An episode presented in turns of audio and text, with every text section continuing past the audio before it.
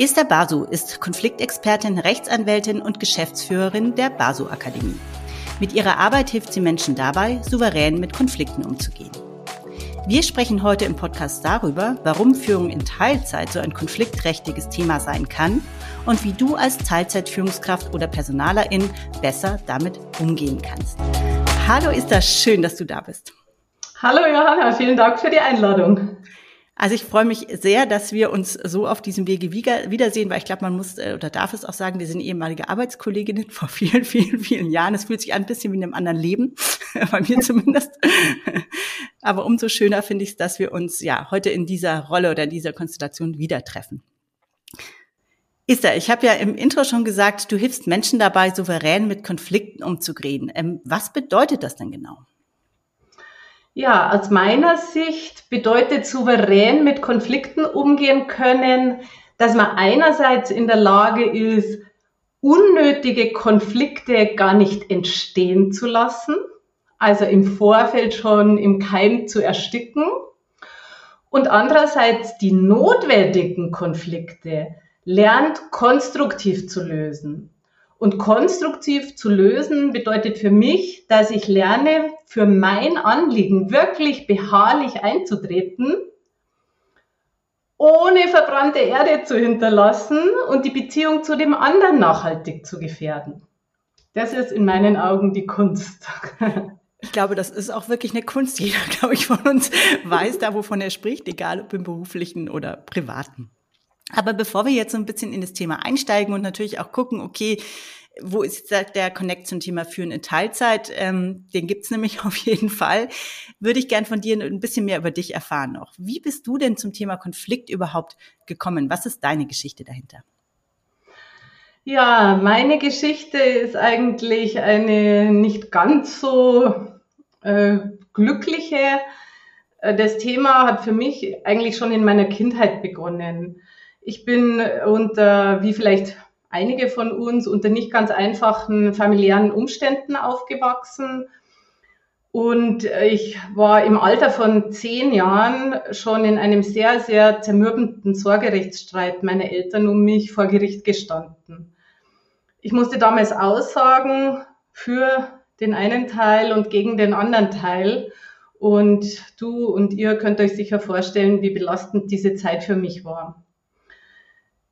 Ich habe dann angefangen, mir damals schon, jetzt übersetzt natürlich in meiner Erwachsenensprache, aber damals als Kind schon irgendwie die, die Frage gestellt, wieso geht man so zerstörerisch miteinander um, dass es für alle nur Schmerz bedeutet und was kann man im Gegensatz dazu machen, dass es irgendwie liebevoller miteinander geht.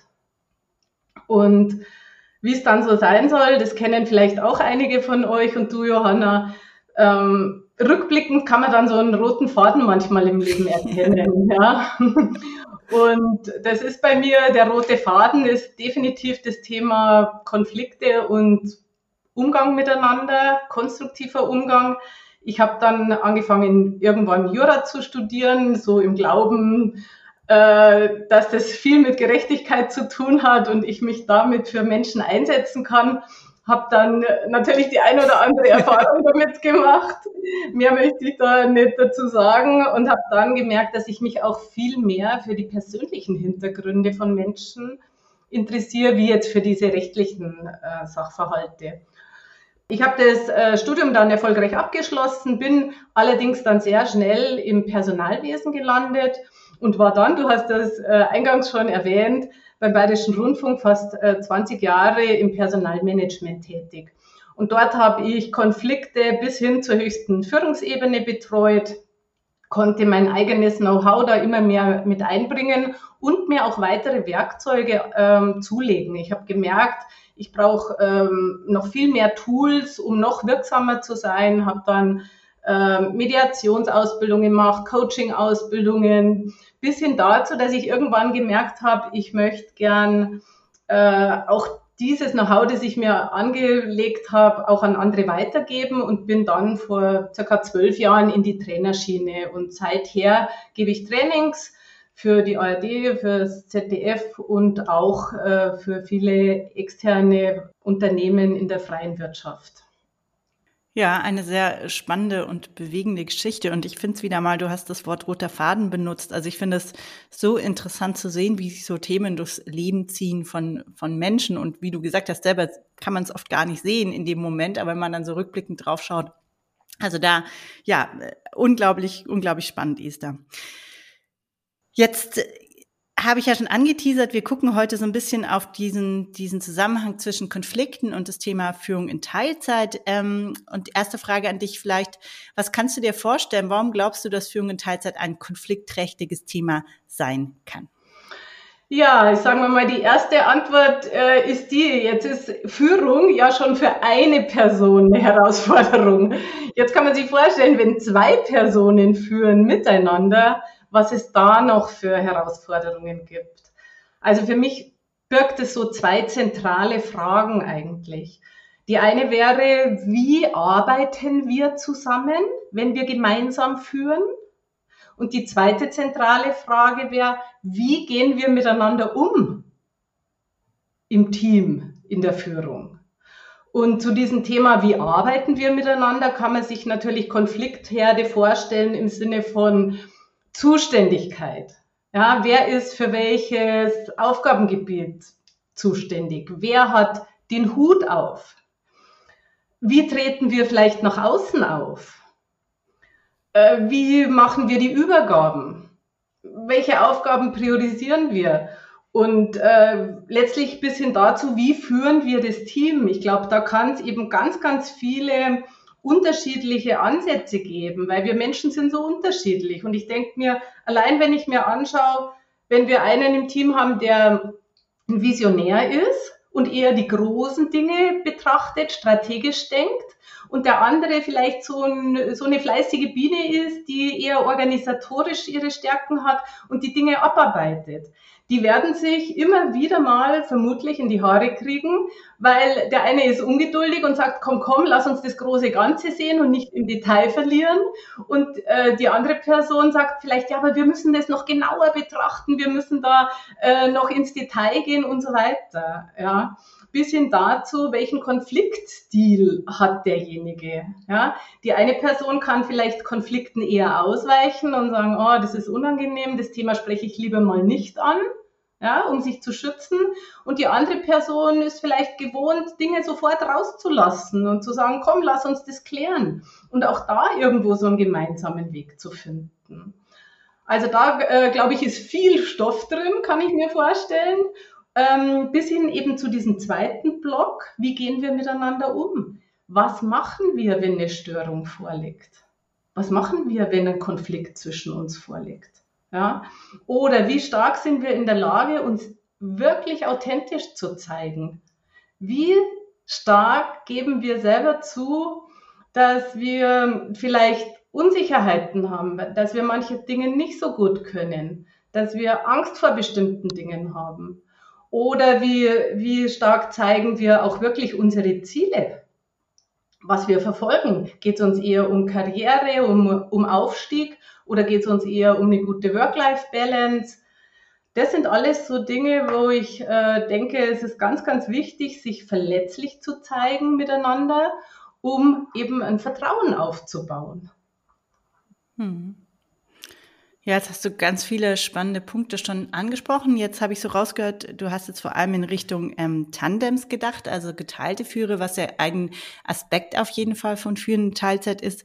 Jetzt gibt es natürlich auch viele Menschen, die äh, vollzeitnah Führungspositionen innehaben, also die alleine eine Führungsrolle in Teilzeit innehaben. Und auch da fallen mir jetzt aus der Praxis und auch so aus meinen Gesprächen ganz viele Konfliktsituationen ein. Natürlich dann nicht sozusagen mit sich selber, sondern vor allem auch entweder in Richtung Vorgesetzter oder auch in Richtung Team, dass Teams beispielsweise Bedenken haben, okay, wie wird es, wenn die Führungskraft weniger verfügbar ist? Oder sich eben auch der Vorgesetzte fragt, okay, ähm, wie kann das eigentlich funktionieren? Mhm.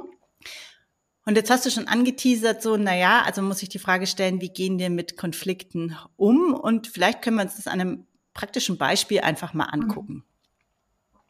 Also jetzt stellen wir uns mal eine Situation vor, eine, die aus meiner Sicht sehr, sehr häufig ähm, äh, auftritt, nämlich ich, ich bin Führungskraft, möchte aus welchem Grund auch immer meine Arbeitszeit reduzieren, entweder weil ich vielleicht äh, Nachwuchs bekommen habe, egal ob jetzt als Mann oder Frau, als Vater oder Mutter oder weil ich eben, wie du von vorher gesagt hast, meine Life Balance ähm, in Angriff nehmen möchte, weil ich ein Hobby habe, das viel Zeit in Anspruch nimmt, was weiß ich. Mein Vorgesetzter, der ist nicht begeistert von der Idee, wie kann ich mit so einer Situation umgehen? Wie kann ich entweder den Konflikt vermeiden oder wenn ich schon drin stecke, wie kann ich den Konflikt für mich bearbeiten oder auch gemeinsam mit meinem Vorgesetzten bearbeiten?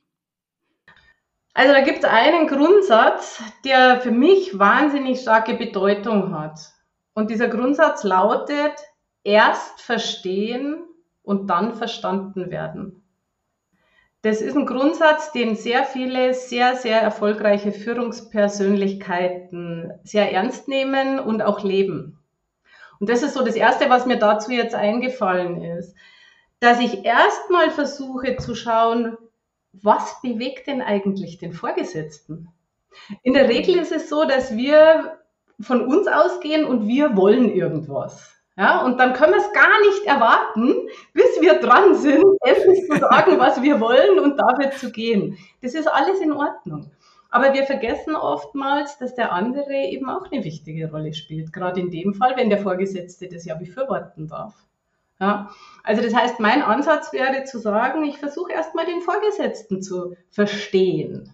Ja, was sind seine Emotionen dabei? Ist er unsicher? Ist er irgendwo äh, kritisch? Was hat er für Ziele? Was hat er für Anliegen? Ja, in der Regel möchte der Vorgesetzte wahrscheinlich entlastet sein. Der möchte keine Zusatzarbeit. Der möchte vermutlich, dass es weiterhin geschmiert läuft. Der möchte auch sich nicht angreifbar machen. Also im Sinne von auch nach außen ein gutes Standing beibehalten etc. Und das sind alles Dinge, die dürfen erstmal erkannt werden und auch thematisiert werden. Da braucht es ein bisschen Übung, ja. Ähm, aber das darf erstmal nach außen getragen werden, so dass der Vorgesetzte merkt, er wird verstanden mit dem, was ihn bewegt. Und dann auch abgeholt im Sinne von, wo sieht er die Schwierigkeiten, wo sieht er die Hindernisse. Und erst wenn das thematisiert ist, macht es in meinen Augen Sinn, mit dem eigenen Anliegen und auch mit den eigenen Sachargumenten zu kommen. Ich habe ganz oft so äh, von Führungskräften den Kommentar, ja, aber wir wollen hier nicht so mit Emotionen rummachen, wir wollen gern die Dinge sachlich lösen und kurz und knackig.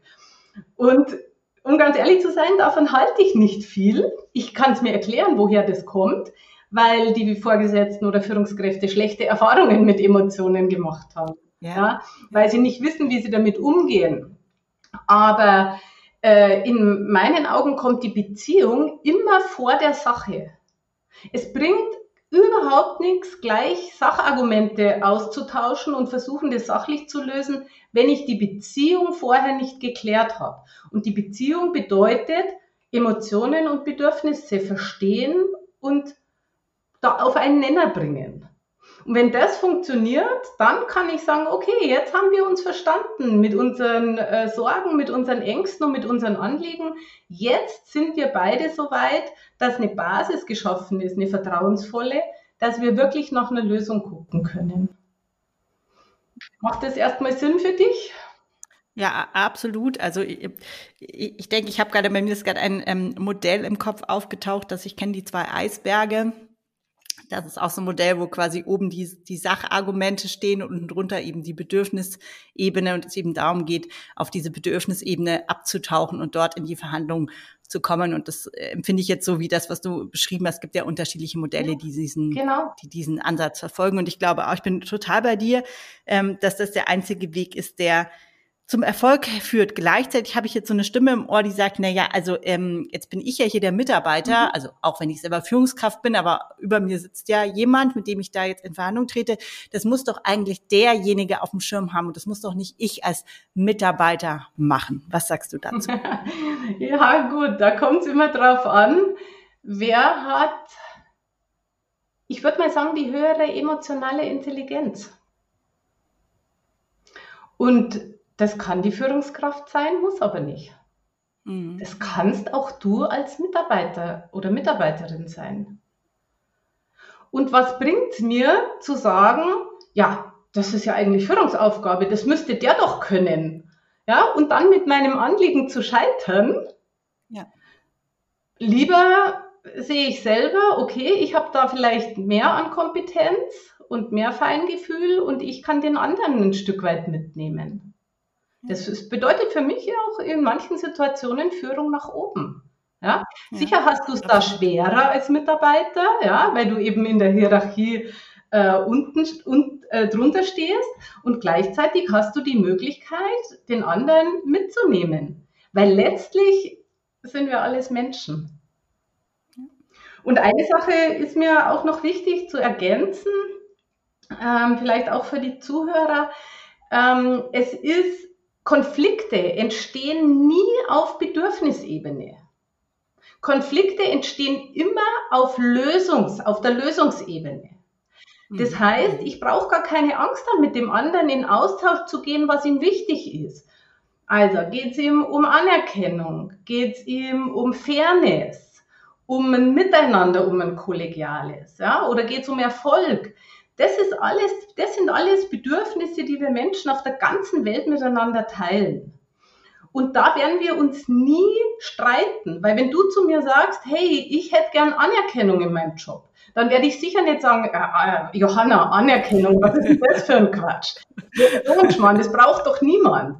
Nein, weil wir es alle kennen, wir Menschen. Ja. ja. Und genauso, wenn du sagst, mir geht es um Fairness oder äh, um eine gute Work-Life-Balance. Ja, das wünschen sich die meisten anderen Menschen auch. Vielleicht nicht in der konkreten Situation, aber sie kennen es, weil sie es schon mal gebraucht haben oder weil sie es irgendwo auch später mal brauchen.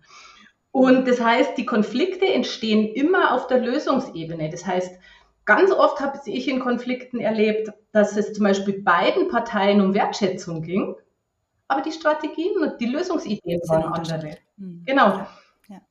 Und da gilt es halt dann auch, äh, eine, gutes, eine gute Kommunikations- und Konfliktlösungskompetenz im Laufe der Zeit zu entwickeln, dass wir, wie ich eingangs gesagt habe, wenn wir die Bedürfnisse klar haben von beiden Seiten, dann eben gut in die Verhandlung gehen und sagen, okay, und welche Lösung erfüllt jetzt die Bedürfnisse von uns beiden? Und da gibt es immer ein gleichzeitig, da gibt es kein Nebeneinander.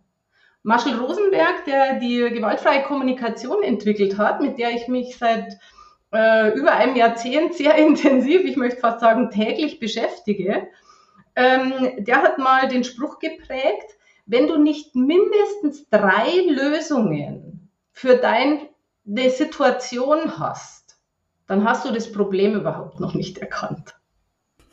Ja? Und die Gefahr in Konflikten ist, dass wir uns oftmals halt für eine, so auf eine Lösung, Lieblingslösung verbeißen. Ja, ja. Ja, und jeder hat dann seine Lieblingslösung und dann geht es eben ums Recht haben und ähm, um, um die Frage, wer, wer liegt jetzt richtig und wer liegt jetzt falsch. Ja, super spannend. Also ich, ich bin total bei dir. Ich, ich muss sagen, ich habe auch mit dem Thema GFK mich schon länger beschäftigt, tatsächlich auch im Kontext von Familie und Kindern. Auch super spannend. Da gibt es ganz, ganz tolle Ansätze auch zu sagen, wie kann man mit Kindern kommunizieren an der Stelle, aber das ist eine andere Baustelle. ähm, hast du vielleicht, weil du es jetzt eh erwähnt hast, Thema GFK, hast du irgendeinen Buch, Lese, Hörtipp, wenn jemand sagt, wow, das klingt total interessant, wie kann ich mich näher damit beschäftigen? Mhm. Ja, also äh, da mache ich natürlich jetzt Eigenwerbung. Mein Mann hat ja, einen Ratgeber geschrieben, äh, gewaltfreie Kommunikation, äh, erhältlich auf äh, Amazon. Und äh, das ist so ein kleines, so ein kleiner Taschenguide, mit dem man, finde ich, super gut in das Thema einsteigen kann. Ähm, und dann haben wir jetzt dieses Jahr ein Buch gemeinsam veröffentlicht, Konfliktmanagement in der Personalarbeit vom Haufe Verlag. Also auch das, äh, das ist ein dickes Buch, das ist ein äh, dickes Fachbuch, äh, wo wir eine eigene, zum Teil auch autobiografische Geschichte eingeflochten haben, nämlich die Personalerin Paula äh, geht so ihren persönlichen Entwicklungsweg. Und anhand dieser persönlichen Geschichte haben wir ähm, eben auch ganz, ganz viel äh, Fachkompetenz ähm, mit reinfließen lassen.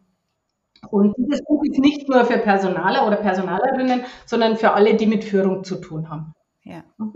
ja also spannend. Die, die, Links, die packe ich auf jeden Fall in die Show Notes. Mhm. Äh, vielen Dank für diesen, für diesen Einblick und diese Tipps. Jetzt hast du selber schon gesagt, du bist ja selber Personalerin gewesen. Deshalb würde ich mir gern dir jetzt auch nochmal sozusagen den, den Perspektivwechsel machen. Jetzt ist es ja oft so, dass bei diesem Thema ähm, für eine Teilzeit ähm, neben dem Vorgesetzten und der potenziellen oder der Teilzeitführungskraft eine dritte Partei mit am Tisch sitzt und das ist oft der HR-Bereich. Wie können Personalerinnen ähm, ja in so einer Situation unterstützen oder welche Rolle können die einnehmen? Also in solchen klassischen Konfliktsituationen, wie wir sie uns jetzt eben angeguckt haben. Mhm. Also das Erste, wo ich ansetzen würde, wäre erstmal an der eigenen Einstellung von HR. Ja. Welche Haltung hat die Personalabteilung äh, zum Thema Führung in Teilzeit? Mhm. Wollen die das? Wollen die das nicht? Sehen die die Vorteile? Und äh, erst wenn die Haltung dementsprechend äh, positiv ist und auch bei den Personalern die Ängste ausgeräumt sind, erst dann kann in meinen Augen die Personalabteilung auch wirklich konstruktiv unterstützen.